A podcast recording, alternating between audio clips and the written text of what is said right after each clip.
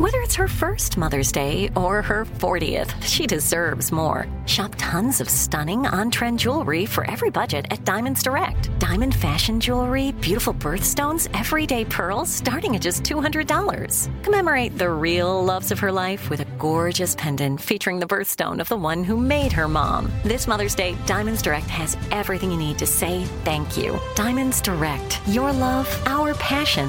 Online at diamondsdirect.com.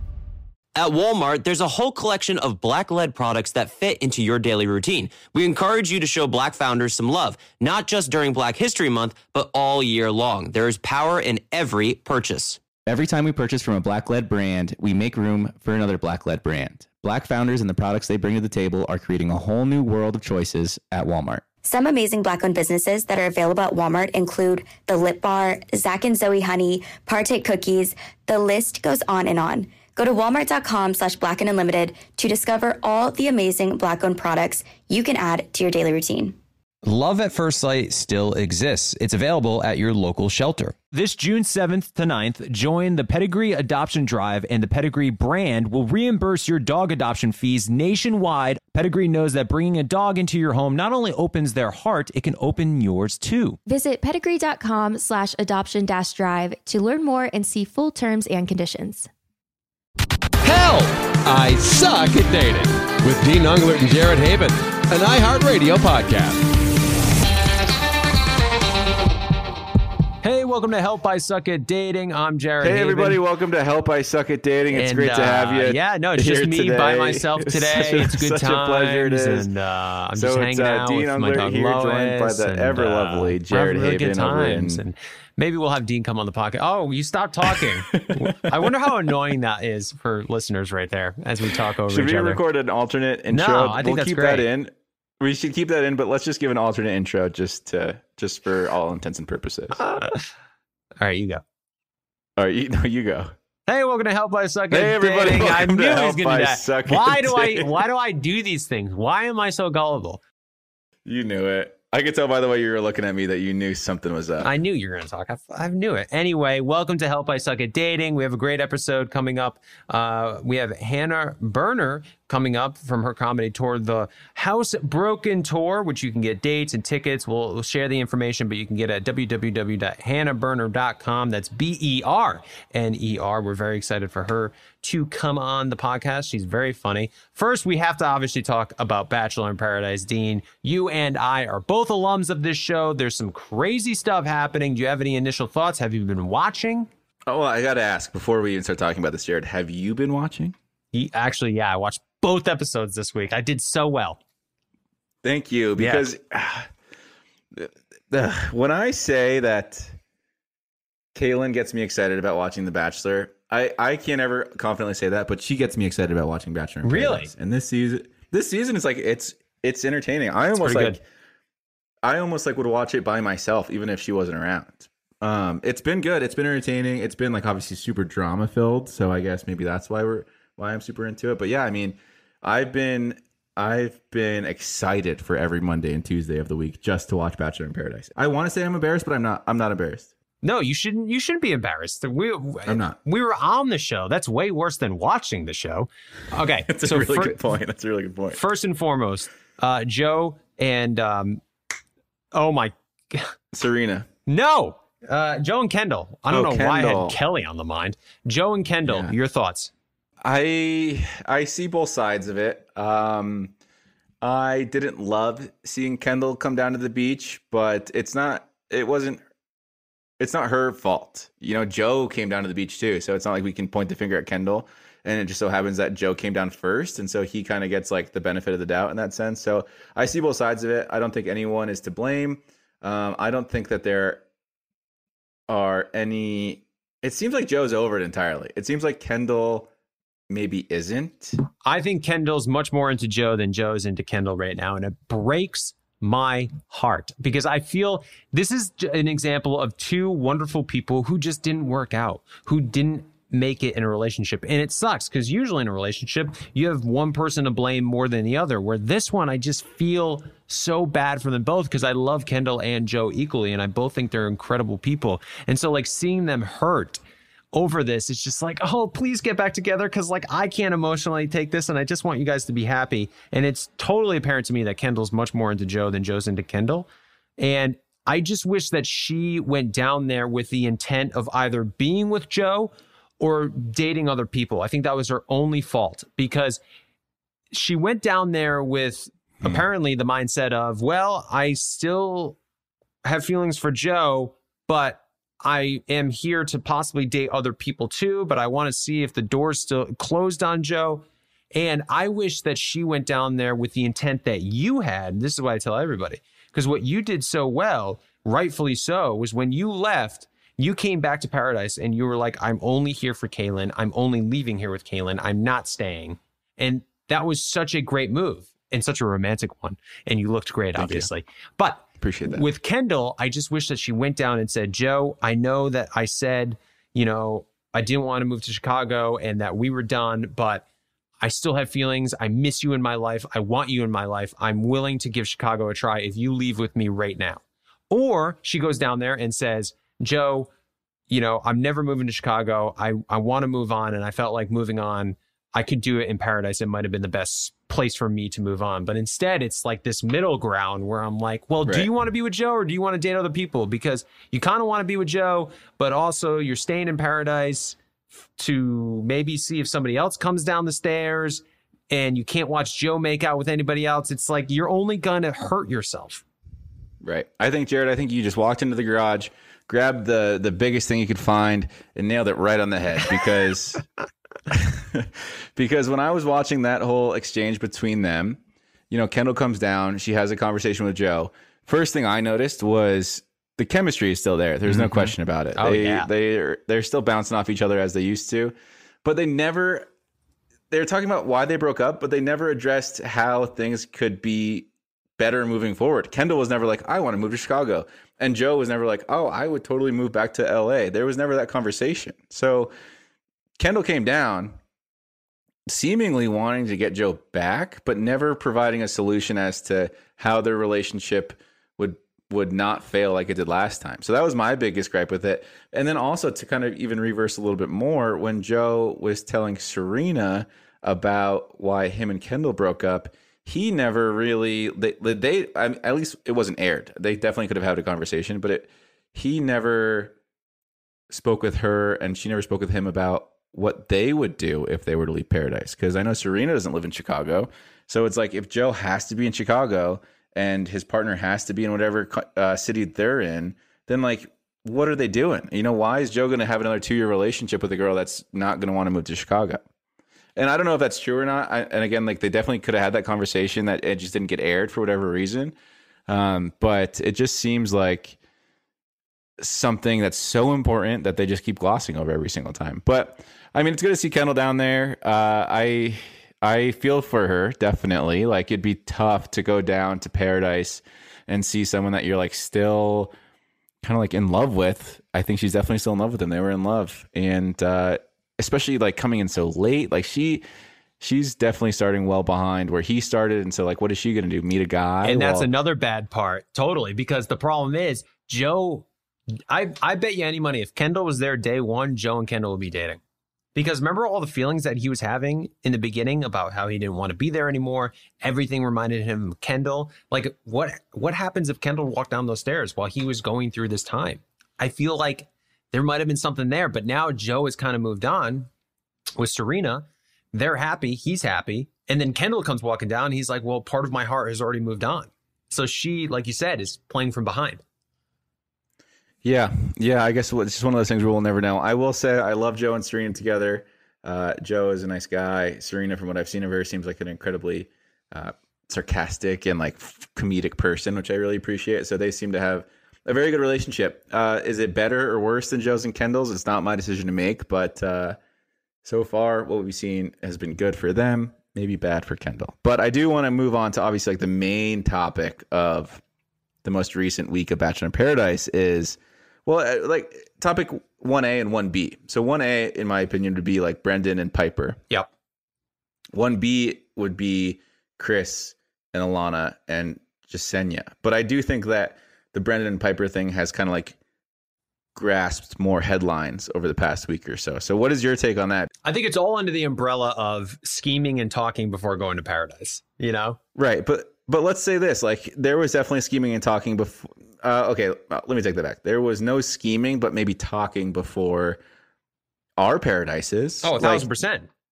Definitely, but I think that they're like kind of taking it to a, another level. Like they're they're going above and beyond with that kind of stuff. Well, like Brendan and Piper are just lying about it. Like that's I think the most frustrating is listen, we have Instagram followers. Instagram followers is really cool. And like when you go on the show, of course there's a part of you that goes on for the business aspect of it now. Like I think for us or for me Ashley at least, like when we went on the show, of course we went on for love, but we went also for the opportunity, the experience to be on TV and to do these incredible things. And like we didn't really know about Instagram at the time. We just got super lucky. But now I don't blame people to go on the show in part for gathering an Instagram following. Like it kind of comes with it a little bit. Where I put the fault on is if you're going to intentionally try to screw someone over and play the game to gain followers on Instagram, get the hell out of here. Nobody's got time for that. And so, like, it's like you, Brendan was intentionally lying to Natasha about their relationship. And then he tried to, like, play it off like, oh, you had selective hearing. And he pretty much said to her face and behind the scenes that she didn't have any other prospects. And it's like, dude, don't be a jerk. All right, bro. Like, come on, man.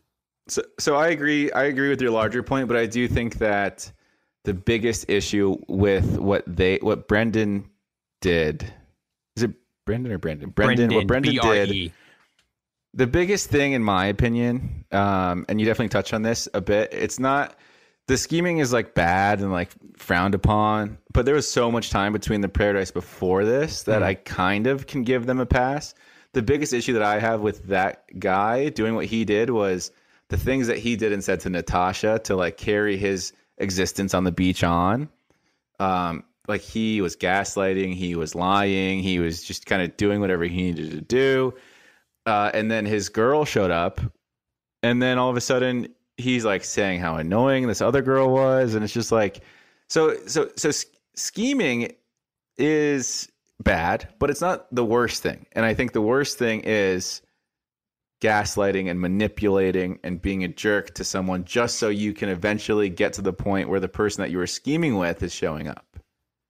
A hundred percent. Yeah, it's like, listen, there is an element of a game in Bachelor in Paradise. It's a reality television show. You know, it's very real, real and raw. But of course, like, there's producers and there's cameras. So, like, there's going to be people that try to play the game. But, like, to, like you said, manipulate Natasha like that, dude, go to hell if you're going to do that. Come on, bro. Like, and he know he issued an apology, which is great. And I think, you know, people should give him the benefit of the doubt with the apology. People learn, people grow. Um, and he obviously has to apologize to Natasha first and foremost. And I hope he has already done that privately. Uh, but what makes me very happy is, of course, the internet uh, stays undefeated because uh, now Natasha, pretty sure, has like 80,000 more followers than Brendan, which is 100,000 more followers. He started off Paradise like 350. I think he's down to 250 now. I want to say this. I want to. I want to help. I because I haven't talked to anyone about this. Just to help help me put it into perspective, and and I just think like a conversation about this would be interesting. So, imagine going on to a reality television show, as we did many times, um, That we did. and expecting some sort of like financial benefit to come from it, and then going on that show and realizing every second that you're on that show, you're actually losing a lot of money. You know Now what I that's mean? crazy.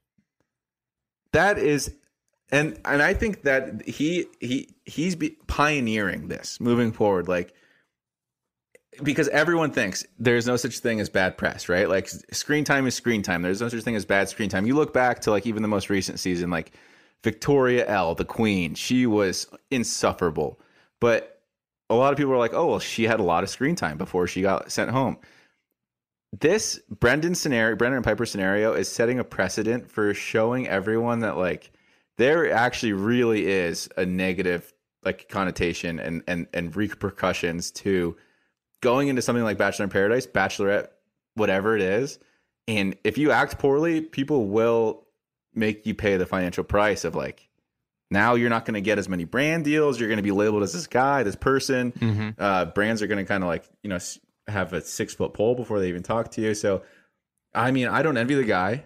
I I've never seen this happen before. Granted, I'm a newbie to all of this kind of stuff, but like, you think you go on TV for whatever reason for however amount of time you're on TV for one second or a hundred seconds, you're going to gain followers. But th- no, these guys are actively losing followers. Yeah, and they're on our TVs for hours at a time every, every single week. Yeah, it's an interesting point. Uh, I I will say I I really hope that people do give Brendan and Piper uh, an opportunity to apologize, talk about their actions, see if they've grown from it, see if they've learned from it. Because I just I, I I you know he made a mistake and she made a mistake and I, I just I guess I believe in second chances. It's actually funny that we're talking about this now because, uh, and I, I don't know if I should say this, but Caelynn and I were at dinner and I like felt bad for Brendan. I, do. I feel bad for both of them. I mean, I feel bad most of all for Natasha. That's what I feel bad for most of. Of course, but I don't know why. For whatever reason, my heart went out to Brendan. I guess maybe I, I it's just a guy thing, which I hate saying, but like he, you know, he knows he messed up. He issued his apology, and yet I'm sure, even beyond unfollowing him on social media, people are like messaging him incredibly rude things. Um, and not to say that he doesn't deserve it, but no, like just he doesn't deserve in very cruel things. Like I, I agree Right. with you in the sense that I do feel bad for anybody who gets villainized on these shows because even if they do deserve it, or you know they deserve the edit that they got, um, they don't deserve some of the, the messages and what people say because people are really cruel and it sucks because that's why I never.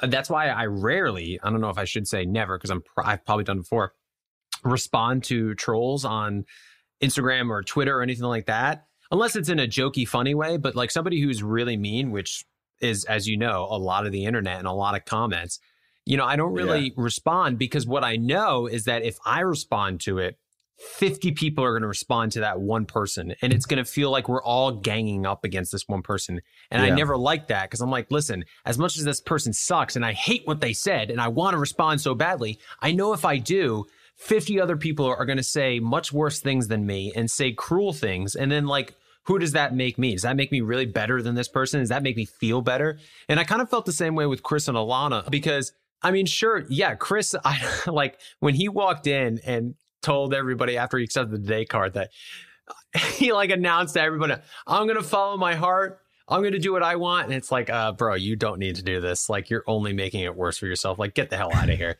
And I, I don't agree with the way he's handled himself. I don't agree with the way Alana handled herself. I didn't like what they did. I think they were scheming. But like to go back in there and literally have everybody on the beach just go at you, tell you to pack your bags and get the hell out of here. I don't know. I just don't like that feeling of everybody ganging up on one person. Even if that one person is in the wrong, it's just like a little too much for me. And I did not like that moment at all. Well, so yeah, I appreciate the pivot, and I think we should talk about that for a second too. I when when I was watching everyone like kind of gang up on Chris, and you know he definitely messed up, but I kept trying. I kept putting myself in his shoes, and like imagine being there on the beach. He's probably been there for like three days, maybe at this point, and then all of a sudden, like everyone that's been there from the very beginning is like just yelling at you and cursing at you, and like everyone is just in your face, and I feel like he's already kind of like this shy, like introverted guy, Mm-hmm. and then all of a sudden, like everyone is like, "Get out of here!" I, as someone who personally doesn't try to put a lot of stock into what people say, like there is no denying that that would be such a hard thing to deal with. A hundred percent. And I felt bad for him too when he went back to Alana, uh, and uh, he was like, "Well, I, you know, would you leave with me?" She's like, "Chris, I've been here for a day," and I was like, "Oh no, she Yeah. definitely she does not want to be with him. She just wants to stay in paradise." So I just felt bad for him. That's actually I'm glad you bring that up because I remember watching that part too, where I would feel like he he shot himself in the foot by ditching Jessenia and going for Alana, and then he shot himself in his other foot when he told Alana that he was going to leave. Like if, if you're gonna if you're gonna jump ship to another ship, stay on that ship. You know, like you've already jumped off the first ship. Everyone is outcasting you. The very least thing you could do is just like ride out that other ship that you just gave up everything else for to be on. That that actually frustrated me. And I, I again, I don't think he deserves any hate that he's getting, but I do think what Chris should have done was say, "Listen, I've already uh, my my eggs are in Alana's basket. You know, like I gave up everything that I had with Jessenia to give a shot with Alana, and then all of a sudden he's like, "No, I need to leave the beach," and that that proves to me that he didn't know what the heck he was doing. You know? Yeah, I just think he was so overwhelmed in the moment. He didn't know what the hell to do. And you're right. As it makes it's it makes me feel bad for Chris, you know, and even though he did scheme and he was in the wrong and he obviously lied, um, it just it it makes me feel bad when you go back and watch it and literally like everybody is just overly mean to him, you know, and and so you have every right. Like Jessenia has every right to be pissed off at Chris because he lied to her and he let her on and he completely flipped a switch. And so I get right. why people would want to have want to have Jessenia's back, and I completely understand that.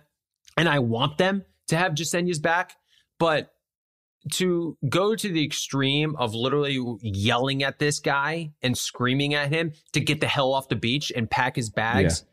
It's like, okay, can can we not be in high school for 3 seconds? Like I know that he was in high school, but to lower yourself to those standards, so am I supposed to root for you now? I I mean, I just I don't know. It just didn't. It wasn't a good feeling for me watching that. Well, and the thing too with it, I think this is maybe why we're we have such like a visceral reaction to it is because neither of us could imagine being on like the giving side of that type of argument. You know, like you and I never would have gotten in someone's face and been like, "Leave the beach," otherwise.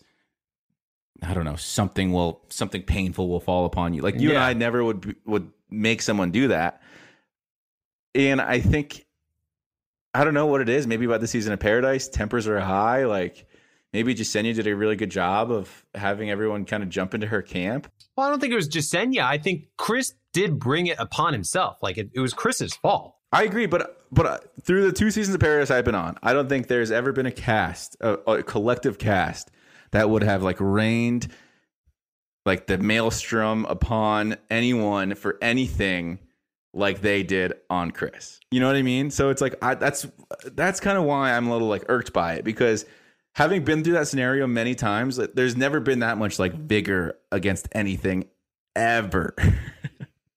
no one's cared that much ever until this past. Well, I mean, what was it? Uh, the wasn't there a fight like between Jordan and somebody else, like a fist fight? Of oh my god, sort? yeah, uh, Jordan and um, uh, I can't remember his name, but yes, they fought but even after that fight, like, yeah, we wanted to break them up. But then afterwards, like, everyone on the beach was like, we want everyone to be friends. Like, there's no reason for us all to be angry at each other. Like, no one was being like, Jordan, get off the beach, dude. You're getting in fights. You don't believe. Yeah. Christian was his name. I'm sorry for misremembering that. No, uh, I mean, yes, eventually they they found their way out, but it wasn't like us banding together and like voting someone off the island. Yeah. Know? I remember one time on season three, Josh Murray, like I remember there was things going around about Josh Murray because he was dating Amanda Stan at the time, and then he like he he was he collected everybody, and he was the one who's like, if anybody's got something to say, say it to me now. Like I've been hearing all these things. That was the only time, but obviously the roles were reversed because it wasn't a bunch of people ganging up on one person. It was one person collecting everybody and being like, I want to talk to everyone at the same mm-hmm. time. So I agree with you. Like I just anytime it's like eight against one, I'm like, okay, I he might be in the wrong, but I feel uncomfortable watching this. So that's the feeling I got. But of course, I hope Jessenia, you know, I, I want her to find love. I'm glad that she's staying in paradise. I hope things work out for her.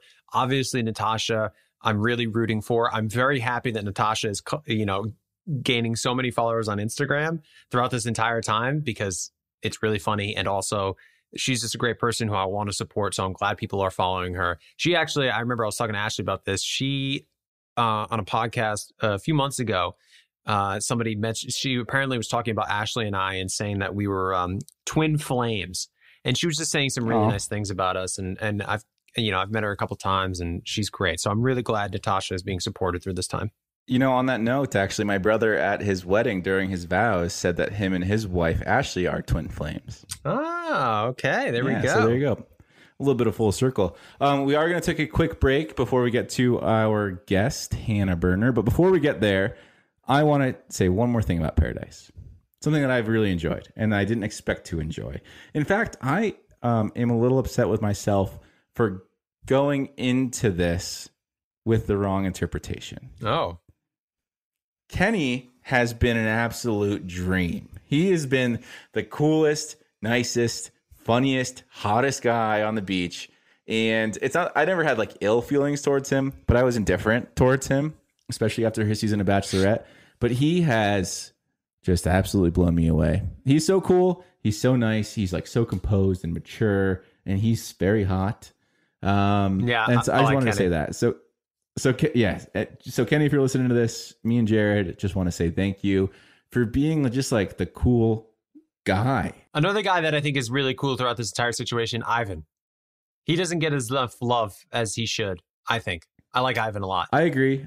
I agree. I think the only reason I bring up Kenny is just because Kenny's kind of been in the mix a little bit more. Ivan was like in it early on. He's kind of just been a little neutral ever since. But That's I why. I feel Ivan's bad. great. I want to like. I, Yeah. I I don't want Ivan to get lost.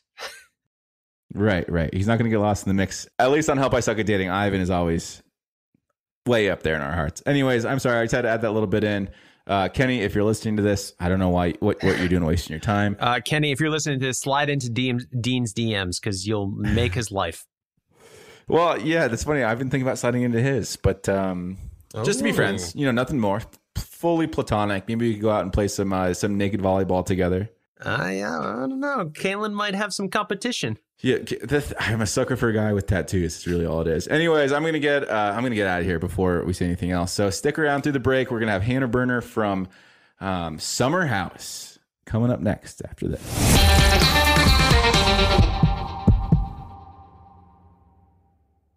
At Walmart, there's a whole collection of black led products that fit into your daily routine. We encourage you to show black founders some love, not just during Black History Month, but all year long. There is power in every purchase. Every time we purchase from a black led brand, we make room for another black led brand. Black founders and the products they bring to the table are creating a whole new world of choices at Walmart. Some amazing black owned businesses that are available at Walmart include The Lip Bar, Zach and Zoe Honey, Partake Cookies. The list goes on and on. Go to walmart.com slash black and unlimited to discover all the amazing black owned products you can add to your daily routine. True love is always being excited from the first moment you see one another and every time after that. It's taking long walks together in the summer, gazing longingly into each other's eyes, and, well, watching their tail wag when they chase a squirrel in the yard. The Pedigree brand asked about believing in love at first sight. And honestly, the answer is yes. Ashley adopted Lois, and I didn't know until I actually picked her up and saw her with my own eyes that we were taking this dog home. But I took one look at Lois, and my life has never been the same, and I love her so much. And I'm very grateful for that moment that Ashley decided to adopt Lois. So it really was love at first sight for me. Adopting a dog can lead to a lifetime of meaningful connections. A pedigree loyalty survey revealed that 95% of dog owners say that the bond they have with their dogs is closer than expected. And another pedigree loyalty survey revealed 90% of first time dog owners report that having a dog improved at least one relationship in their lives. We have adopted two dogs. First was Pappy, and the second was Alistair. And I got to tell you, I didn't know I could love such a little creature so much. With Pappy, he just stole our hearts right away. He was so attached to us. And even with Alistair, we got him and we fostered at first and then decided to adopt not long after that. Just a few days after. they bring so much light into our lives. After we lost Pappy, I was Caelynn and I agreed to maybe take a couple months off from having a dog in our lives, and uh, not even a week later, we we couldn't stand it anymore. There's just so much light that coming home to a dog brings into our lives, and and whenever we're on a trip, all we can ever think about is coming back home and seeing Alistair. So. I I love adoption. I think uh, adopting dogs is the way to go. They are so grateful for it. They definitely love you harder because they know what you took them from and and the great life that you're giving them. Real love can exist between pet and pet parent. Pedigree is committed to helping more dogs find loving homes, and we can attest that love at first sight is closer than you think. It's available at your local dog shelter. Find love at first sight with the Pedigree Adoption Drive June 7th to 9th, and the Pedigree brand will reimburse your dog adoption fees nationwide. Visit pedigree.com slash adoption dash drive to learn more about the adoption drive and to see full terms and conditions. Everyone knows how much Dean and I love to travel, especially after enduring a Colorado winter. I'll take any chance I can to be in a sunny, beachy place right about now. Well, Caelynn, I have the perfect place we can travel to next. In Puerto Rico, there are nearly 300 beaches and 300 miles of coastline. And when it comes to photography, the landscape is unbeatable. I think I need to go there for a relaxing vacation before baby number two comes, which is great, but also I'm very nervous. Puerto Rico offers everything from secluded coves with white sand and crystalline water to beautiful black sand beaches. There's no passport required for U.S. citizens and permanent residents.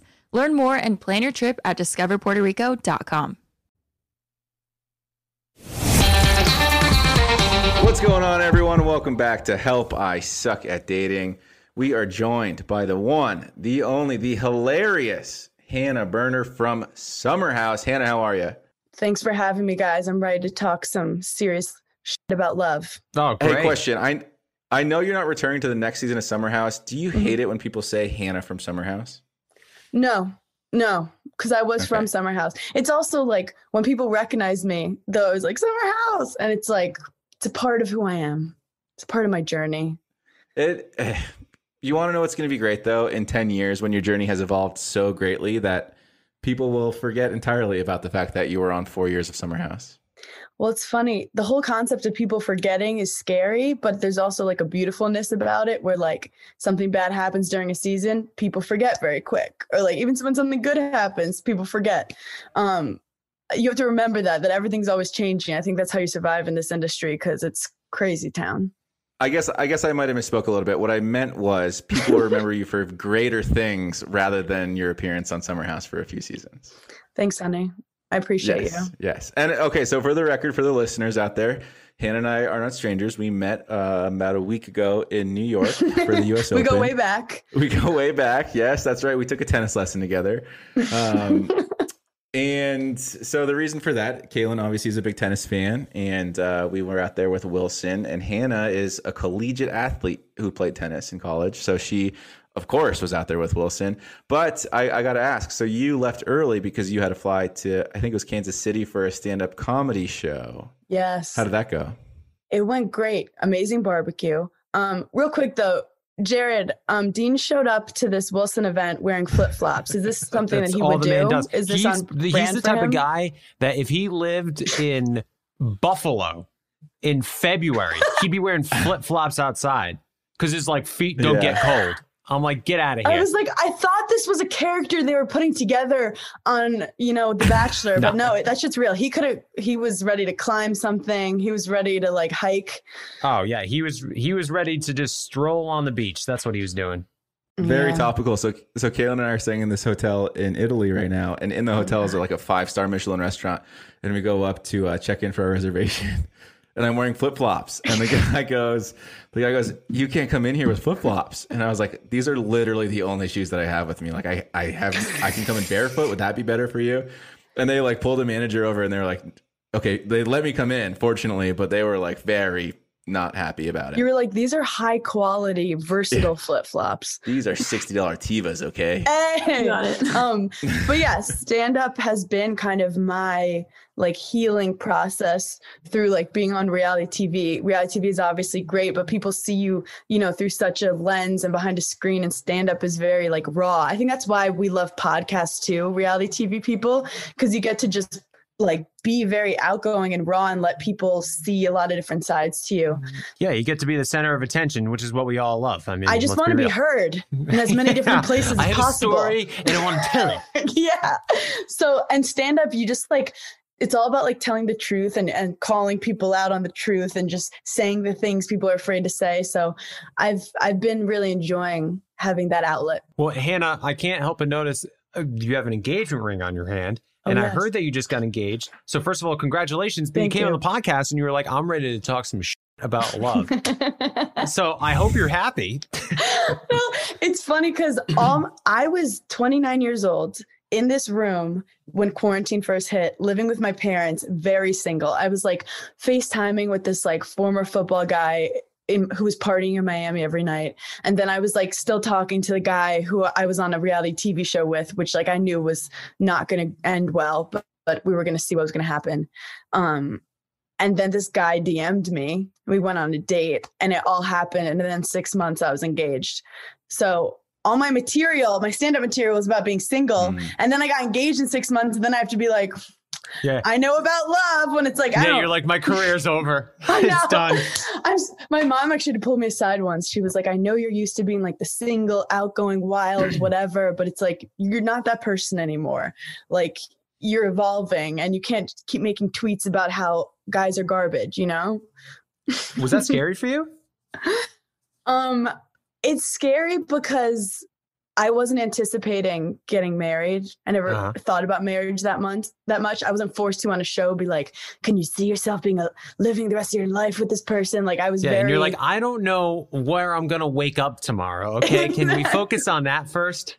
I was very career obsessed. Also, like Bravo loved single Hannah. I I loved flirting and I loved kind of twist like changing the narrative where like girls could you know start a f- conversation and like you don't have to wait around for guys and you could hook up with a male model if you want and do your thing. So this was kind of off brand for, for me to get engaged. Um it was terrible for my brand. it was super bad for my brand. Right right. So how how have your jokes shifted on this on the stand up for it then? So i started making jokes about well the engagement process you guys you're not engaged though dean are you uh, I'm very much committed to my girlfriend. Yeah. Okay. This guy just loves living in a cloud of mystery. I didn't mean to put you on the spot. I just didn't want to no, get it wrong. it's not you. It's him. Hey, it's fine. It's my podcast. It happens every single week. He's like, we are in a beautiful connected soul, and don't worry about it. Um, but being engaged, I feel like is a kind of old school thing where like one day a guy is supposed to just get on his knee and ask you to spend the rest of your life with him. And they make it like it's this romantic, beautiful surprise when like I don't think engagements are actually in the real life like that. You have to mm. talk shit out. You have to be like, is this do I want to do this for the rest of my life? Guys don't know what ring you want. You have to figure out what ring you want. You have to t- hint them what ring you want. You also there's just so many things that like aren't romantic about it. And then also joking about not knowing any this guy outside a global pandemic. Like that's when I met him. So I'm like, what if I go to a restaurant with him and people are singing happy birthday and he like joins in? Like this could be really bad. this could be detrimental to our relationship. Yeah, exactly. What if this is the kind of guy that claps on the airplane Exactly. Oh, God. so I was worried about that. And then I joke about him. He's 45. He's the oldest guy I've ever been with. You you see just judging by what we've seen on TV, it seems like you like to skew a little older. Well, yeah, I guess I have, but I've never gone 45. Like I've never was one of those girls who was, you know, obsessed with a zaddy. Um, yeah. But then I, but I've always liked boys. That's been consistent with me. But I found a retired boy, so I've been yeah, working on see, that's what you got to go for. If you like the F boy, so excited. well, that's the thing, like because the F boy is the F boy in his 20s mm-hmm. maybe early third, you know, early 30s, and then starts changing his ways in his late 30s, late 40s. So pff, you got him in his peak post F boy years. He just became exhausted and needed someone to save him. But I, I joke, like, I don't know if I met him when he was 30 that it would have worked out. But uh, now it's like he's not chasing women on the streets anymore. He's on the verge of arthritis. So he just fell into my hands. I don't I don't want to be that guy, but if you met him when you were 30, you would have been 12 years old. so it definitely wouldn't have worked out. Very valid point. But I feel like if we were the same age, I mean, guys mature later, but there's 2 mm-hmm. kinds of relationships. Like my parents met early and they really like grew up together, where I've kind of found this like fully cooked man where like the exes did a lot of the work for me and I just have to make a couple edits, you know? Yeah, yeah.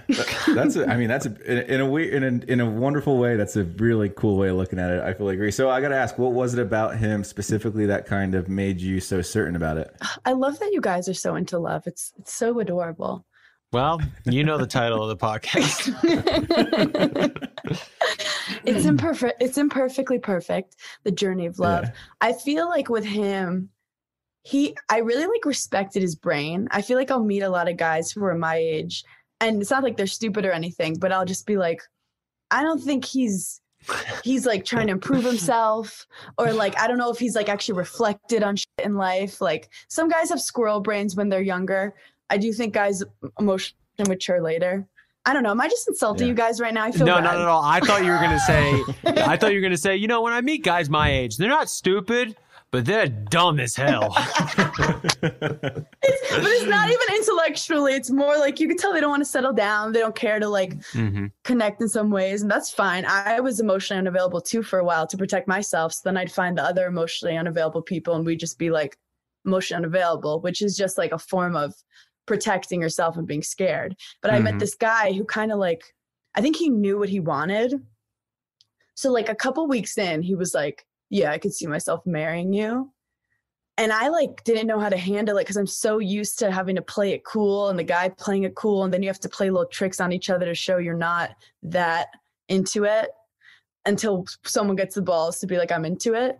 So the fact this guy was like, Yeah, I'm really into you, I was like, that's so hot just for someone to know that they're into someone. And then Mhm. I got vulnerable and I realized, oh my God, I've never been vulnerable. Like I'm always the sarcastic, like keep you guessing, like you don't really know what's going on with me my I grew up with my dad being like, don't let guys distract you. I just kind of like always had a but this guy was like, Yeah, I want to be with you. And then when you're secure enough in yourself, you don't push it away and you're like, that's hot that he sees something in me that he likes. And then with him, he was just very interesting. Like he's traveled the world, he's he speaks a lot of languages, he's he's very, very funny with the same dark sense of humor. Um when we first met, I actually like within the first five minutes, I kind of knew he was gonna be a good one. Trouble. Um, I I'll lead you into the story. I got into like a fight with my dad. My dad wanted to go golfing, and his tea time. This is like white people problems, but his tea time was literally right when we were about to. I was about to be dropped off to my date with Des, and I hadn't gotten a date in like six months. And my dad's like, "Oh, I'm dropping you off 30 minutes early because I have a tea time." And I'm like, "Dad, I'm trying to find love, and you and mom have each other, and I've been alone for six months." And he's like, "Whatever." He drops me off, and it's like 95 degrees. I'm sweating, shouldn't have worn jeans, and I'm pissed at my dad. And we hadn't fought that often in quarantine, but I was not happy. And Des, my fiance, picks me up, and I was like, I'm so mad at my dad. Like I didn't even pretend to like have it together on the first day. I was like, I'm so mad at my dad. It's so annoying. And he looks at me and he goes, At least your parents are alive. I mean, that's got a one way of looking at it. I just started dying laughing. And I realized in that moment, like, that was a test. Like, if I had been like, that's not funny, like, date Yeah. over. But immediately we just started laughing over his like sick, dark humor. And I immediately felt comfortable. Um, so humor has a really great way of breaking the ice and Yeah. seeing seeing kind of what level of sick humor you have. Yeah, humor really brings us together. I feel. Yeah, because it's all about like relatability. Like, do you think have you experienced this, and do you have the same reaction? There's something uh, visceral about making someone laugh or Yes. someone making you laugh. Yeah, I mean, on a date, It's you're very so controlled. but- Yeah, you're so controlled on a date, trying to say the right things, and if they can make you laugh, it's almost like an orgasm. A hundred percent. Yeah, it's just a, it's a reaction. You know, something that you can't control. And uh, Jared, yeah. it's like an, Jared, it's, we've established it. It's like an orgasm. yeah, fair point. That's, I- she put it perfectly. I gotta, I gotta ask. Okay, so you said Now that you've clarified that uh, engagements, or I'm sorry, proposals are not romantic. Yeah. We got to ask, what was the proposal like between you and Des? Great question. So he, How did you How did you experience it? well, he would joke that he wanted to marry me. So then I would joke, and I started sending him rings, and then he responded like, "Got it, on it," and I didn't know if he was joking or not. So our whole thing was like a bit, to be honest. And then you. I gotta interject real quick. You're gonna have like five kids one day, and he's gonna be like, "Yeah, let's pump out number six. and you're gonna be like, "Oh, the hilarious joke! Yeah, this is the funniest ongoing prank of all time." Actually, I, every now and then I'm like, is this real? Is he for real with this? Where's the punchline? No, but he, he actually, I was at my parents' house and my dad was talking to him in the other room. And then he walked in the other room where I could hear him and he said to my mom, I said no, ha ha ha ha ha, like joking. And I was like, he's being sarcastic. Des just asked him like for the blessing or whatever they do. Oh wow. Mm. So I but I feel like girls know. Like I feel like I mean, with your show, you guys scare the shit out of the girls, but I feel like in most normal situations, the girl can sense something's going on. Our Oh, maternal percent. instincts. Yeah. So also, what they don't talk about engagements is like most of the time you fucking know. And if you don't know, that's so weird to like have to consent Right. to spending the rest of your life with someone. I know. It's almost kind of messed up. Right. And then also what I think is messed up if we're getting here, how like he's walking around. I have this this ring on, this shiny thing he distracts me with, and he's walking around like he's single. And I was Yeah, like, I want to. I was like, I want to get you a ring. And he's like, no, that'll look ugly. I'm like, exactly. I need people not be into you. yeah, no, you need to put a ring on it. Make sure everybody knows that you're my man. It's it's, just, it's very old school, I feel like. But anyway, Yeah, it is So- kind of weird uh, when you think about proposals. You're like, oh, you're going to spend the rest of your life with me. And it's like, well, I don't know what I'm going to want in 20 years. What if I change my mind? no, it's so weird. And I guess because he's older, he kind of knew what he wanted. Um, but when I was at Summer House, I had just met him two weeks before. And we were into each other, but like I don't really know the guy, but I kept calling him at night. And I was would cry, we'd have phone sex, we'd talk about life. Like we we'd go on full journeys from like midnight to 4 a.m. And then I have to film the next day. Very sleep deprived. Um, but you guys have seen your significant others in the trenches of reality TV pressure. And that's like how he met me. And I would argue I'm not a big crier. I'm actually not, I do like drama, but I'm not normally the cause of it. Part of me was like, maybe he saw me at this like crazy vulnerable state that he like made him fall for me. Cause I have a stand up joke. I called him every night being like, I just fought with 13 people and there's only seven on the cast. And he was like, that's wifey material like do you guys feel like you would have fallen for your significant others if you hadn't seen them like crying and being really raw or was it just Yeah. like a more difficult journey to get there because you guys had to deal with serious drama to get there I mean, hey, I appreciate you turning this around on the host and asking us questions. That's fucking phenomenal. um, I think I think Jared can relate pretty heavily to that because you've seen Ashley through the highs and lows, uh, through a lot of things, Mhm. and I think that not despite all of that stuff, but like you found it, kind of found the beauty in all of it, and you came back to it uh, and realized that's the person that you love. I think for us, I'm not sure if reality TV helped or hurt us. It was just Mm. kind of there. Because honestly, you know, we started falling in love with each other more so uh, off the show. When, Yeah. like, I, I remember the first time where I saw Ashley, you know, with her family and hanging out in her, you know, environment and feeling comfortable and confident and watching football with her. And then that's when I could start really picturing her life with her. Uh, it wasn't so much on the show. So, that's really interesting though yeah, I don't know if it was like the show that was like, oh, because you guys went through this crazy thing together, that's why you fell in love with the, one another. I was like, I don't know. I think it was more of like the low key type type of stuff. But you're right. Like the show definitely makes you face your uh your um not face your fears, but you know, yeah, face your demons more. Yeah. That you have to like discuss things that you usually wouldn't discuss in normal everyday to life. Yeah. I joke how like The Bachelor often doesn't work because like you're put on a beautiful island with like a mandolin player and like it's so romantic where like relationships are actually about that day to day sitting on the couch and like also are you good at fighting? Like can you put together an IKEA couch together and stuff? And like Right. can you go to the DMV Very together? important things. Yes, the mundane. I think we're also seeing it specifically in Bachelor these times. I don't know if you watch the show, but Mhm. I think there's a lot to be said that people want to be in a bachelor relationship. Like, I think there are a lot of people who prioritize being a bachelor couple rather than just a couple. Well, I think that extends further on. That just kind of goes along with being in a television relationship because there's like a monetary gain behind it. I Totally. like I'm only Yeah. focusing on the Bachelor because obviously we're from the franchise and Yeah, that's, yeah. but you're absolutely right. That's all over TV. Ugh, no, I know. Yeah. It makes me nauseous because, like, yeah, I've never been in a public relation. I've this is like my second public relationship, and to have people like betting on how long it's gonna last, and to have people like straight up judging like who you should be with, like that shit's crazy. And like when I people are mean to me online, but when someone's mean to Des, I get so upset, and then I feel like it's my fault because I brought him on the show. Like Yeah. these are the stuff that you guys have to deal with as reality TV couples. Like uh, people don't understand. I think it's hard. I mean, I, I agree, but I, I want to come back to something that we talked about when we met in New York. Was you were saying how I don't want I don't want to overstep my boundaries, but you were saying how you're in you know post reality TV therapy, which I think is a good thing, and I think we should always uh, advocate for therapy. Yeah.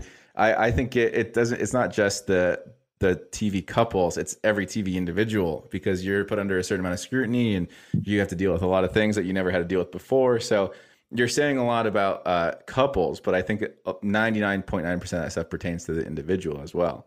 Um, and I just want to touch on one thing real quick. You were talking about, uh, you know, everyone kind of being in the uh, stressful environment of being on reality TV, and like, how could anyone love you in that environment? And it's funny because Caelynn, for instance, Mhm. um, she, you know, she uh, has been on reality TV a couple times, and she it was very, she's very easy to stress out. She's very stressable, if you will, and she she gets crunched under that stress very, very easily.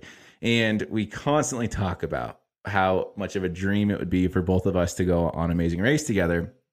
And in the back of my head, every single time she says it, I'm like, bro, you know how stressed out you get about like, the most mundane, insignificant things. I'm like terrified to go on another TV show with you where we're racing around the world. So I see your point where it's like you can find like how can you expect anyone to love you at your best when they can't even love you at your worst kind of thing? Mhm. But um Mhm. yeah, I don't know. I, I fully understand where you're coming from. but it, yeah it's you've seen people at such highs and lows so it's almost like yeah like i mean ashley's like the fucking best to me in that like she was always so raw and so herself because to me the scariest thing is someone's not being authentic with you and like Oh. you knew you'd never you'd never have to worry about that with her Ashley is the definition of what you see is what you get. It is mm-hmm. Insane because people, you know, ask me all the time, what's Ashley really like? And it's like, you know, if you've seen the show or follow her on Instagram, you know exactly what she's like. And it's funny as someone who like I'm not known to cry a lot. I actually like try not to cry. I did reality TV and I'm actually a highly sensitive person. If you're not crying during reality TV, you're crazy. Yeah, yeah, yeah, you're a psycho. like she was just being Uh, fully human and stuff. So anyway, shout out to Ashley. I guess I agree with that. I, I I'm Dean, you've cried. Yeah, you've cried on TV. Dean, you cried. on TV. Or, oh, I've cried. Well, I, I don't want to talk about me crying. I gotta ask. Okay, so Hannah, you said that you guys, when you and Des on your first date, right? Mhm. You like you you love to emphasize the dark humor. Mhm. Has there ever been a point where you guys have like drawn a line, or is everything fair game for you guys? Oh, very valid question. I feel like some of our fights in the beginning was because he would like poke at something as a joke, but like kind of being serious. And I'd be like, you know, that hurts my feelings. And he'll be like, I'm joking. It's comedy. And I'd be like, yeah, I know what comedy is. So we'd like have that back and forth. And then I'd say something like that I know pushes buttons, but I'm like, I'm joking. So that's annoying. We do that to each other. So so let, wait, let's expand upon that because exactly what you just said is exactly how Caelynn and I treat each other all the time as well. So have you have you worked past it? Is there a workaround? Is there a solution? Like what what's your solution to all that stuff? Well, I love being with someone who busts my balls. Like I love to poke fun, and if you can't like poke fun back, I get bored. But it's like I finally met my match where he like will make me upset sometimes. I think it's like like being corny for a second and being like like he'll he'll he'll joke about like my last season on reality TV and be like maybe if you didn't do this. And I'm like I haven't it's recovered from that yet. Like I'm still Yeah. working on that. I need time. The wound is still open. you have to i think you just over communicate and you're not like being lame by being like that's not funny. But you also don't have to fight about it. Like he'll joke because i always joke about like my tennis career and he'll make a joke about my tennis career and i'll be like i could joke about it. You can't Yeah, was- that you're not allowed. that hurt um so i think a lot of relationships I've been reading a lot about the stages of relationships where like at first it's the honeymoon, that's what everyone knows about, but no one talks about like the boundary seeking moment. So like Mhm. Dean, it's like a lot of boundary pushing where you guys are just kind of pushing boundaries to find like where you exist. And I think just being vulnerable every now and then and being like, like you know that they weren't trying to hurt you. You know they just went a little too far. So just being like, hurt my I've been finding these boundaries out. I remember Ashley. This was earlier this year, uh, before before she was pregnant, and it, uh, it was uh, like I'm self conscious about getting pale during the winter because I feel I know it sounds so stupid, but it's just an insecurity of mine because I feel like I look like a different human being when I'm pale, and I feel I feel much more confident when I have color. So anyway, I walked into the living room one day, and Ashley was like, "Wow, you look really pale today," and I was like, "Yeah, well, you look really pimply today." and she started crying and i was oh like, Oh my I- gosh. I was like, I didn't. She's like, you know, it's a insecurity of mine. I know I have bad skin. I was like, I'm sorry. I was just, you know, I'm insecure about being pale. I you was. don't not like her pimples, but in the moment, it. Oh, hurt. it was like, oh my god. Jared, she started it, so like, good on you, man. That was Stand up my point yourself. exactly. But she said it was more hurtful, and then she called her mom and asked her mom what was more hurtful, and I'm like, Jesus, Ashley, please, for the love of God, put the phone down. Keep this between us. Oh my god! I love that after a fight or whatever, calling the mom and being like, "Who was actually in the wrong?" Oh, we don't have a fight just between her and I. It like involves the entire family. She's got to call her sister. She calls her mom. She's and then like she'll start saying it on the phone, and like I'm giving her a look as if like, hey, this is our stuff. Don't. And she's just like, what? They don't care. And I'm like, I care. I care. Okay, I Yeah, care. they don't know like the depth of what actually happens behind No, closed doors. Nobody knows context. Yeah, and I don't want to throw you guys into the fire again, but I would love to watch a, like after the Bachelor show of like Dean and Caelynn running around the mountains, and then like you guys like fighting while she's like eating ice cream pregnant. Like that's what I want to watch. Jared, you guys should make a show like that. I know. We should call it what now. What? hey, uh, Hannah, inside joke. Uh, Jared did actually make a show about that. It was years ago. It was a digital show, eh, but. uh, We're still waiting for the uh, the second season to be greenlit. Well, there was some there were some issues with it, which I don't think legally we can talk about. But I digress. Can I can I ask you guys a question too that I feel like only you'd understand? Bachelor Nation is very like there's couples of the moment. Is it weird Hmm. to like be in a couple and be like hot and everyone's talking about it and then like you're not as relevant and then like something happens again and you're hot again? Like isn't that weird as a couple to deal with the like ups and downs of you being an item for people to like get Yeah. excited or not excited about?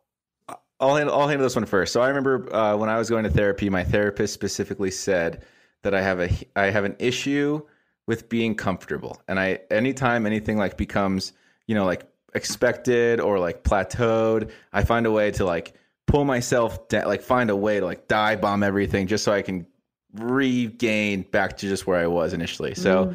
I feel like that's kind of how I'm, I am in relationships too, where like everything's going great, and I'm like, man, this is just boring. Let's go ahead and f- this up really bad Mhm. and see if we can just dig ourselves out of the hole and see what happens You're like comfortable with chaos. Uh, well, it's not so much the chaos. I think what it, what it is, and my my therapist put this pretty well, and she said it was a huge issue, and I'm still working through it. Don't get me wrong. I'm not proud of this.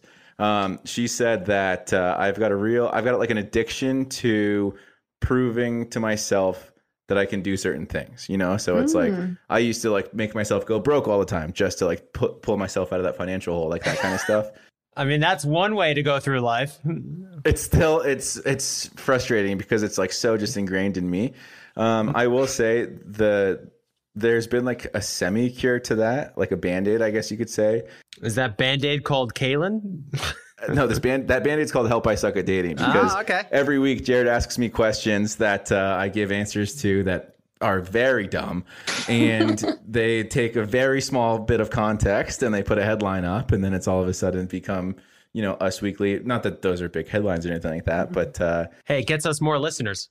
You're right, exactly. So to to your question, um, having a podcast about dating while you're dating someone kind of helps keep that. ah, I don't want to say like interest out there, Mm-hmm. but it allows me to put my foot in my mouth enough times to where uh, it it doesn't happen quite as frequently, I guess, Yeah. if you will. But it's funny because sometimes when you're doing your best is when you're the most boring to the public. Oh, 100%. Oh my god, a thousand percent. Is- this is so weird because I it's like only you guys will understand this. Oh, do you know how many conversations Ashley and I have had where it's like, we have nothing to post? this is, we've got nothing. We are so boring. dude i so okay so reverse like 10 maybe like 12 years i was in college and i was dating this girl and i like i can't remember what it was i think i called her boring or something and she was she said in response, she goes, literally the worst insult you could ever tell me is that I'm boring.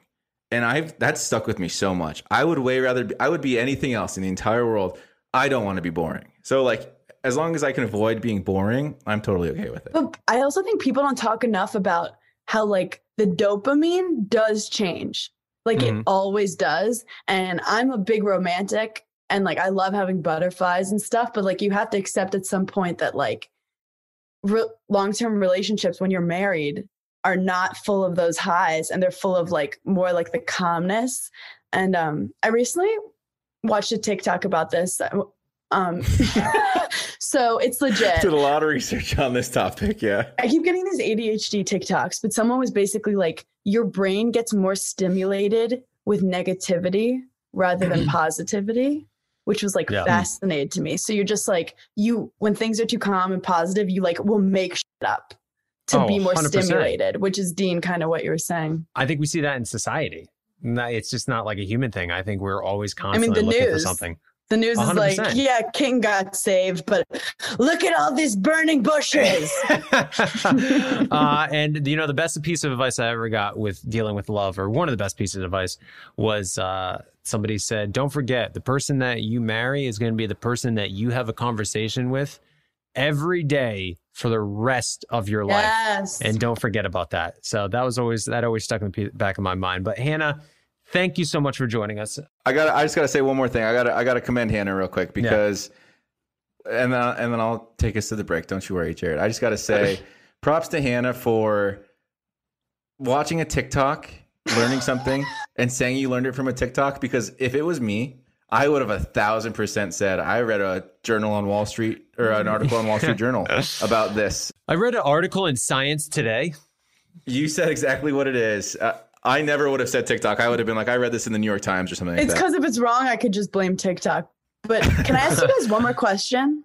Yeah. So I met this guy. I filmed a reality TV show, and he knows me four or five months for who I am. And then the reality TV show airs, and it's like showing sides of me that are like very cut up and weird and trying to portray a certain narrative.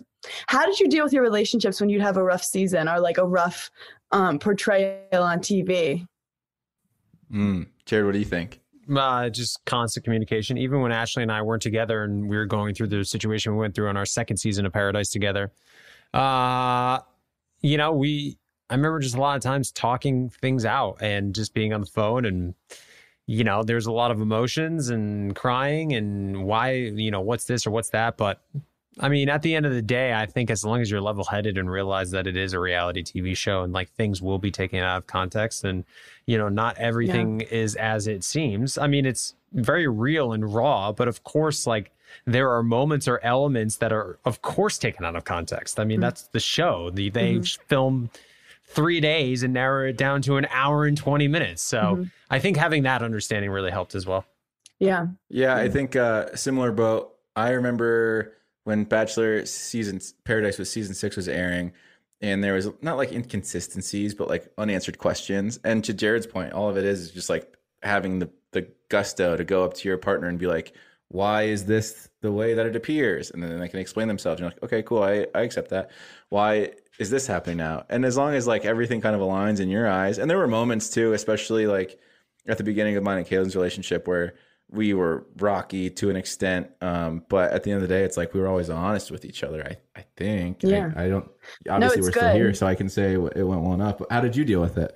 I, I mean, I just had, he was more just helping me with like the comments and stuff. And he'd just be like, don't listen to the comments. Cause like he knew what happened every day. I told him what in real time.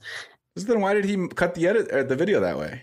What do you mean? Well, you're saying, oh, you're oh, you're saying Des is. Re, re, I thought you were talking about the guy that you made the video with. Oh, no, no, no. Des was basically like, just don't listen to the comments when the show was coming out. But like I was Right, losing right, some right. self esteem when things were like going bad. And I had to be like, no, that's like Hannah on TV versus like the Hannah here. I have to believe in myself and believe I'm like worthy of love, even if a TV show is like going against that right now. there's definitely there's definitely two different people. It's the person on TV and the person in reality, uh, and it's hard to kind of under. The beauty, at least for Jared and I, uh, is that our partners were also from the same arena, more or less. Des, Yeah. I know, at least was on TV for a little bit, Yeah. but uh, not to the same extent that you were. So I think it's a, there's at least a little bit of a mismatch. But yeah, I think it just comes down to communication. But I will say we've gone way over our time. Hannah, you're not coming back for Summer House season. Is it Winter House now? Whatever. Yeah, I think who Winter cares? Because you're not on it. So who cares? You're not on it. Doesn't matter. Tell us. Tell us what you got going on next. Um, yes, see me do stand up. I'm all over the place at hannahberner.com. I'm going to be in LA soon. I'll hit you guys up if you're around. I'm going to be in Buffalo, New Jersey, Florida. Who knows? So hannahburn.com and listen to my podcast, Berning in Hell and Giggly Squad, and follow me at Being Burns. Nice. Love it. Well, thank you so much for joining us. Don't watch Summer House, but do all those No. things that Hannah just said to do. Um, I know I'm going to be doing them. Support reality TV. That's absolutely right. Hannah, thank you so much for joining us. We appreciate it. Uh, we can't wait to see more from you. Thank you so much, guys. Sorry for going over time. Hannah. Little chatterboxes. Fine. See ya.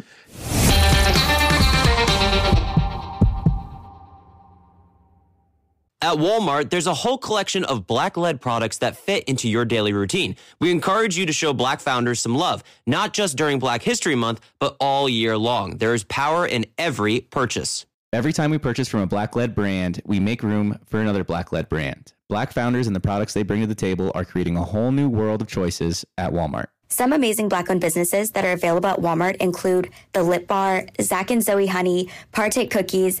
The list goes on and on. Go to walmart.com slash black and unlimited to discover all the amazing black owned products you can add to your daily routine. True love is always being excited from the first moment you see one another and every time after that. It's taking long walks together in the summer, gazing longingly into each other's eyes, and, well, watching their tail wag when they chase a squirrel in the yard. The Pedigree brand asked about believing in love at first sight. And honestly, the answer is yes.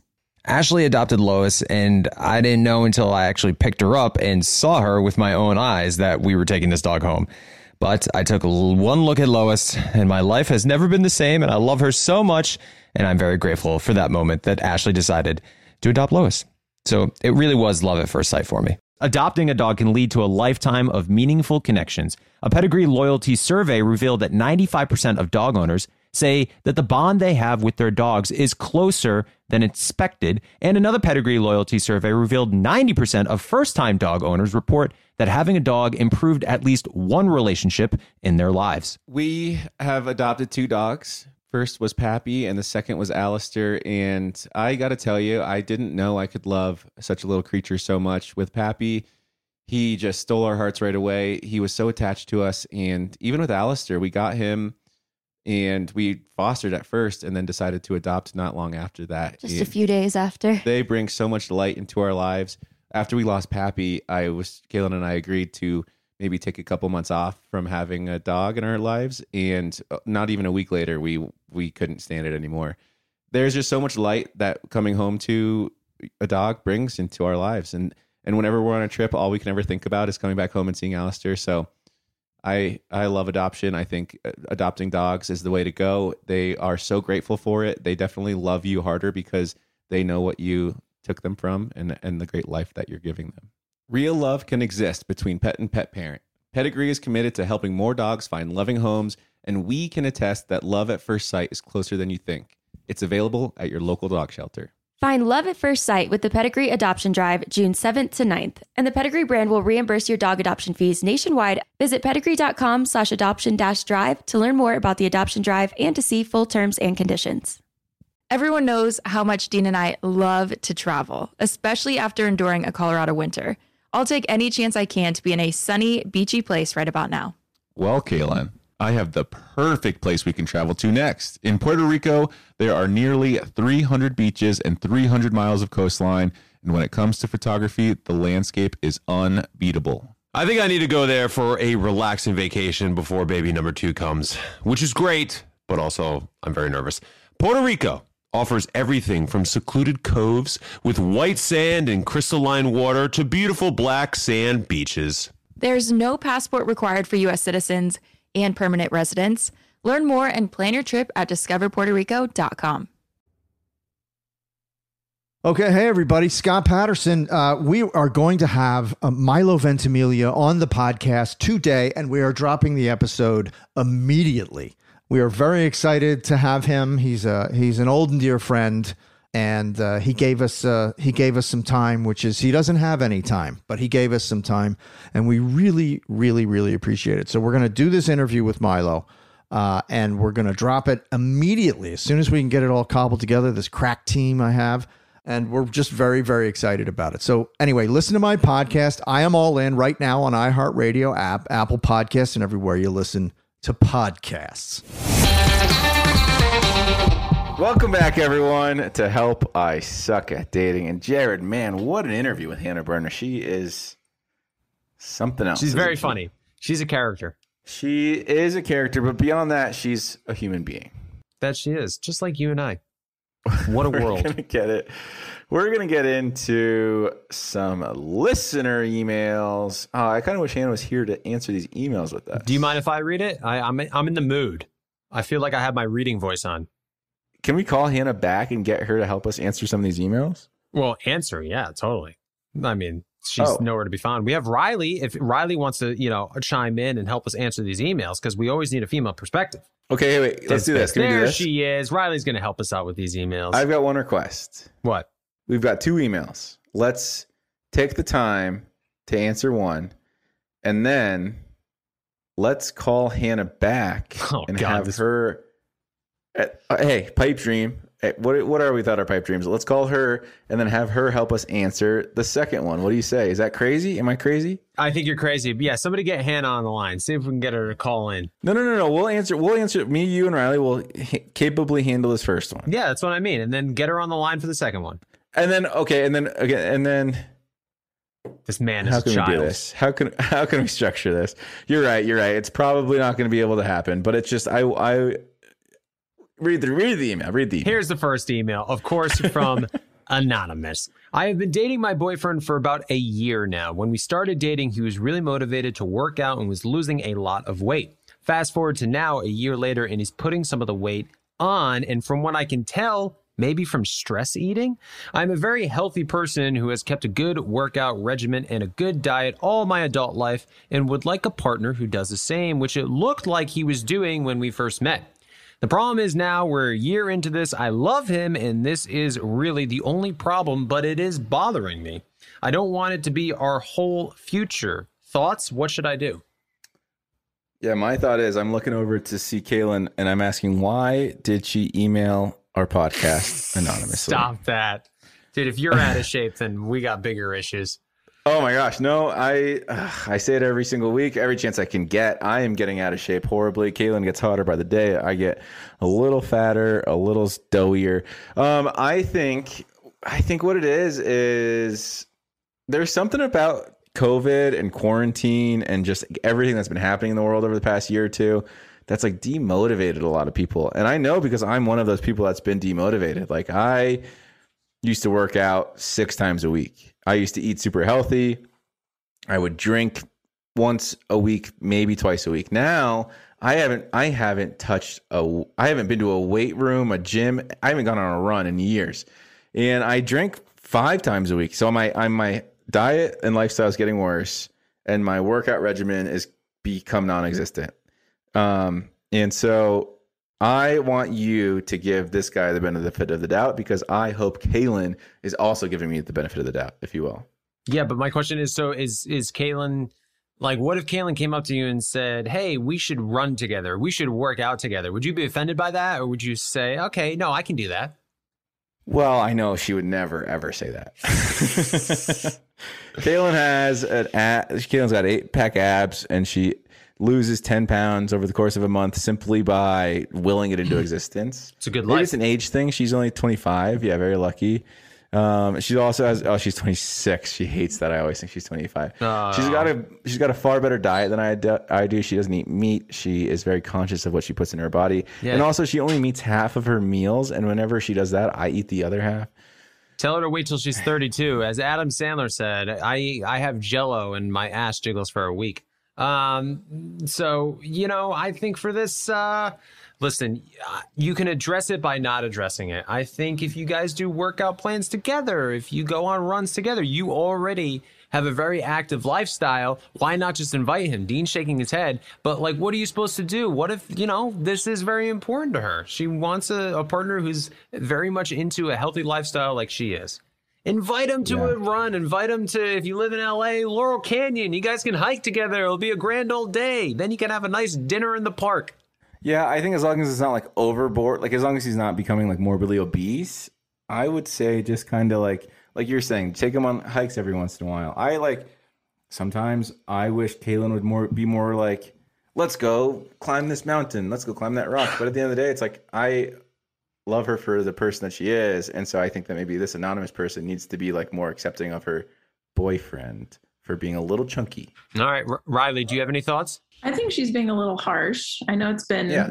an amount of time, but I, I agree. I think she should give him some slack with everything that's been going on. And I think she's like taking to extreme that she thinks this is going to be forever. Like maybe just look at it as like a season instead of his forever lifestyle. And quarantine Yeah. has not helped. Dude, it's so funny too because I'm sure we can all attest to the same thing where it's like at the beginning of quarantine, February or what would it be like April 2020? Everyone's like, "Oh my gosh, I'm going to use these 3 months to get in the best shape of my life. I'm going to work out every morning. I'm going to eat healthy." All of a sudden, 4 months later, you're like, "Oh my god, I've gained 20 pounds. What am I doing?" So I, I agree with Riley. It's a season, it's a phase, it's going to pass. If he had that mindset when you guys first met, he'll find that mindset again, hopefully, if he wants to enough. I know, again, again, personally, drawing from my own experiences, I know that I need to get back in the gym and I am ready to get back in the gym. And it's just a matter of time, right? So it's like, hopefully, in this case, this guy is just a matter of time to get back in the gym and getting restoring his body back to how it used to be. All right, our second email, of course, comes from, you guessed it, Anonymous. Yes, good job. Wait, Two no, points for Gryffindor. Before we answer this email, I want to call Hannah back, and we're going to answer this email with Hannah. Okay? I mean, are you going to call her? I'm going to call her right now. Do you even have service? Where the hell are you? I am going to call her. Everyone stand by. We're standing. Can you? You got to put on speaker and put it right next to the mic. We want to be able to hear this conversation. There it is. There it is. I can hear it ringing now. Hello? Hey, Hannah, sorry. Um, we know you let you go, but we got to bring you back for this last email. It, it, it's got your name written all over it, and we couldn't answer it without you. So do you mind? Oh, hell yeah. Let's do it. Dean's had a 72 glasses of wine and he refused to do another email without you. So I'm so glad you're back. It's okay. I don't have anything better to do today. Let's do it. Perfect. Well, this one is from Anonymous. So we have this joke going on, Hannah, that Anonymous is actually Nick Viall. And that he just he just emails us constantly, all the time. My God. I saw Nick on TikTok recently. He's all over Uh, TikTok. He does a great job. Yeah. What do we think of his TikToks? Can we, I, before we get into Anonymous's TikTok, what do we think of Nick's Well, TikTok? I'm really happy that Nick found someone because he was confusing my ass when he was like basically explaining love to everyone. And I'm like, but Nick, you haven't found it. So what's going on? But then he found it. So now I'm like, he's the love guru. and she's awesome. And Yeah. seeing I like seeing the way he is now. So with Nick and Dean can attest to this. There are times where Nick is like peak Nick, and he's so he's great to be around. You know, because like.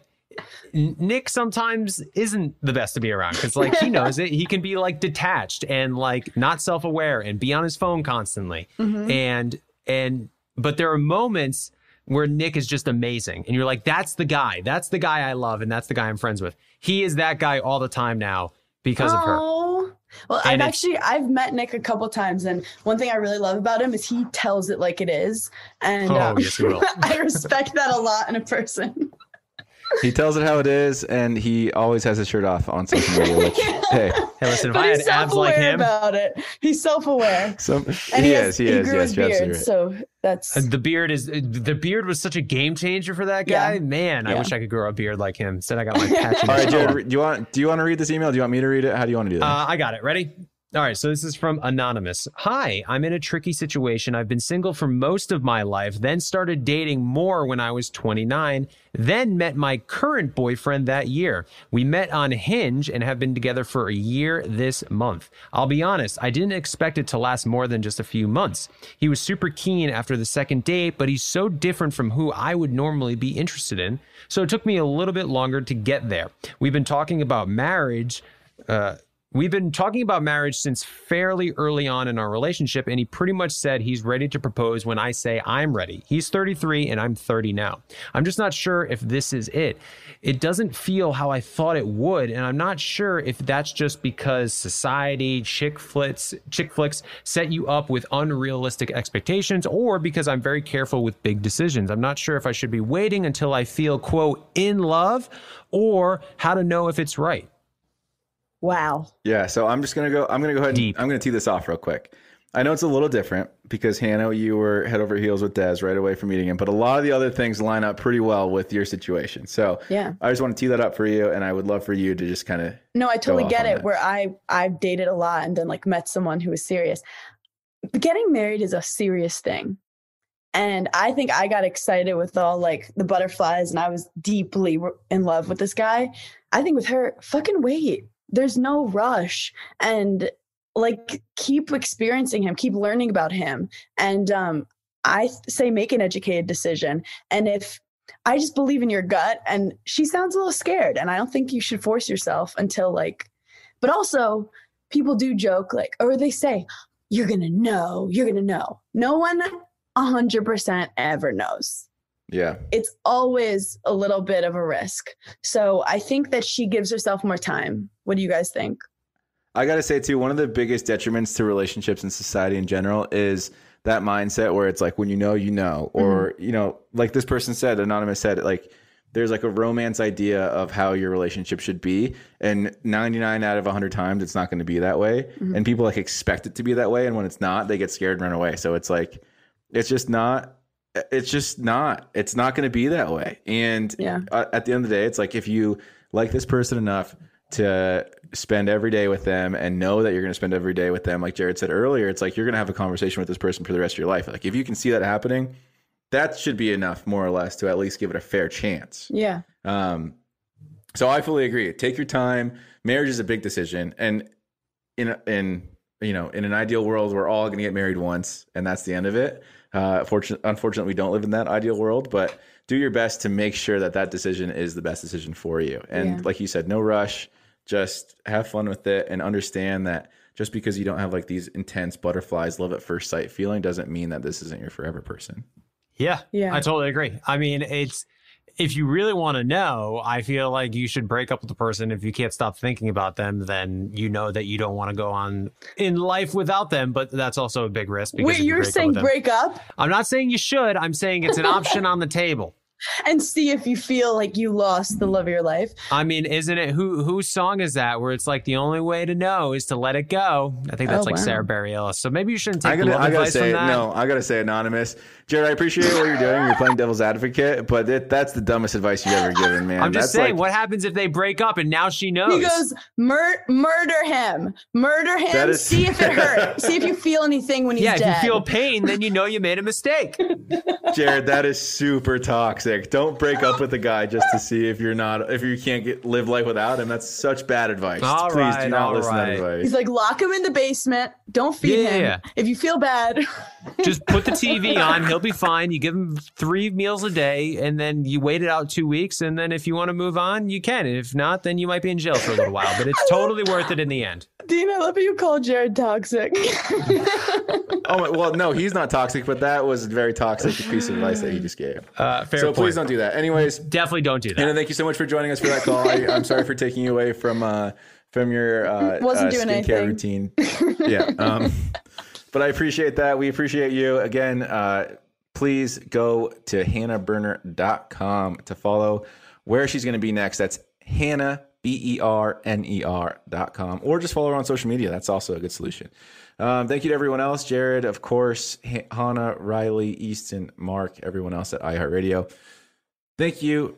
Tune in next week where maybe we suck just a little bit less. Follow Help I Suck at Dating on iHeartRadio or wherever you listen to podcasts.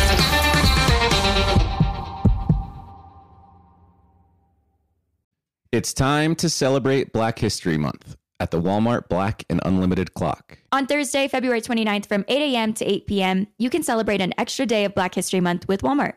This event is free and open to the public at two locations Flatiron Plaza in New York City and Ovation Hollywood in Los Angeles. With giveaways dropping every hour on the hour, it's the perfect time to try, like, and share Black Lead products. It's free, it's for everyone, and it's your chance to see how you can level up your daily routine with Black Lead products that are creating a new world of choices at Walmart. Trust, you don't want to miss it. Love at First Sight still exists. It's available at your local shelter. This June 7th to 9th, join the Pedigree Adoption Drive and the Pedigree brand will reimburse your dog adoption fees nationwide. Pedigree knows that bringing a dog into your home not only opens their heart, it can open yours too. Visit pedigree.com slash adoption dash drive to learn more and see full terms and conditions. Boricua is the name for someone from Puerto Rico, but it's more than a name. It's a way of life and representation of the vibrant spirit of the island. Let the Boricua spirit welcome you with a warm embrace to start each day and remind you why you travel in the first place. In Puerto Rico, you can forget where you came from and embrace where you are. With nearly 300 beaches and 300 miles of coastline, there's always new places to explore. The island's diverse geography offers everything from secluded coves with white sand and crystalline water to stunning black sand beaches. There are spots that are perfect for water sports. You can surf, snorkel, paddleboard, or go diving. To travel to Puerto Rico, there is no passport required for U.S. citizens and permanent residents. Learn more and plan your trip at discoverpuertorico.com.